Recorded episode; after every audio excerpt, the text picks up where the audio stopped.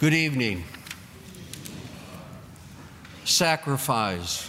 Sacrifice. This gospel reminded me of sacrifice that is given by every parent to their children. Parents must sacrifice things for the well being of their children. They must sacrifice time, personal desires, and even many niceties of life. When I was a young boy in freezing cold of West Michigan's winter weather, I needed a jacket. And so my mother took me shopping, thinking to spend a reasonable amount of money for a jacket. However, the jacket that I picked out was twice the price of what she intended to spend. However, when she saw how much I truly desired that particular jacket, she put the shoes that she had picked out for herself back on the shelf and bought that jacket for me. In raising children, parents must continually sacrifice and give up many, many of their own desires for their children. And their children cannot possibly ever even imagine how much they do sacrifice. Just as loving parents must continually sacrifice for the love of their children, in our love for Christ, we too must be willing to give up everything, even our very lives, if called to do so, for His sake, as He did for us. In today's gospel, we learned what true and unconditional love and sacrifice entails. In the arrest scene, we see the great courage of Jesus. Men had come with lanterns and torches because they thought that they would be having to scour the countryside to find Jesus. But when they actually found him, he stands his ground. When they say, Who are you looking for? Jesus replied immediately, I am he. Even in his darkest hour, Jesus was protecting his disciples and followers. When some think of Peter, they condemn him for thrice denial of Christ. However, in this gospel, we see Peter's tremendous courage because he was willing to take on the whole Roman army to defend Jesus, and he only had one sword. Therefore, instead of remembering Peter only as the one who denied Christ, as many of us do, we should firstly remember his courage and that he stayed initially with Jesus even after his arrest when all the other disciples had fled in terror. It is only in John's version of the gospel that Jesus is brought first to Ananias who was the power behind the throne in Jerusalem, who sent Jesus to uh, Caiaphas and from Caiaphas to Pilate. Pilate was not a strong governor. He had problems with the Jewish people and he did not go on his record well as a king.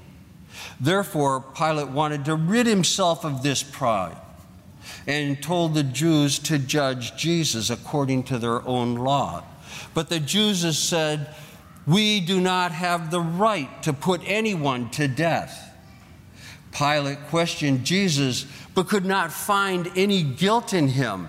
Jesus was innocent, and he tried to release him first by the law that says one criminal was to be released in honor of the Passover. But next, he had Jesus scourged and presented him again to the Jewish people, hoping that the scourging would satisfy the bloodlust. But it did not. Then the Jews said, If you release him, you are no friend of Caesar. When Pilate heard these words, he feared for his governorship and released Jesus to them to be crucified.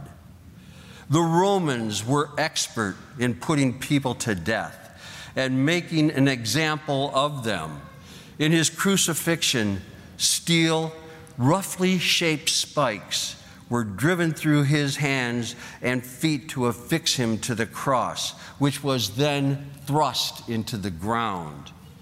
Jesus had endured mental and physical torture of being scourged and abandoned by almost everyone he loved, and then nailed to a cross, which was a severe physical pain which we cannot even possibly imagine.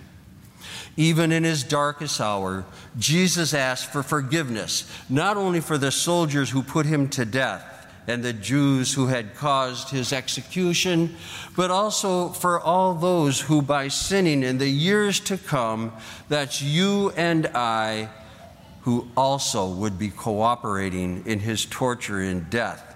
He forgave us all.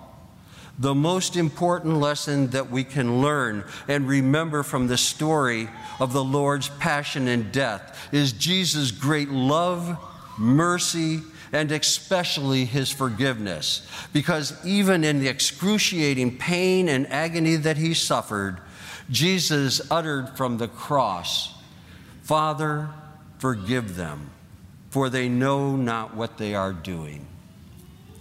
As we conclude this Lenten season of sacrifice and giving, we should prayerfully reflect on what we have given back to Jesus in gratitude to his great gift of himself to us.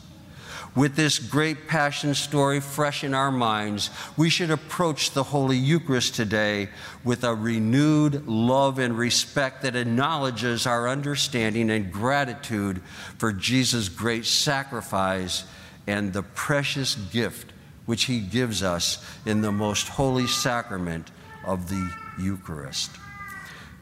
My mother as all parents do, continually sacrifice for their children.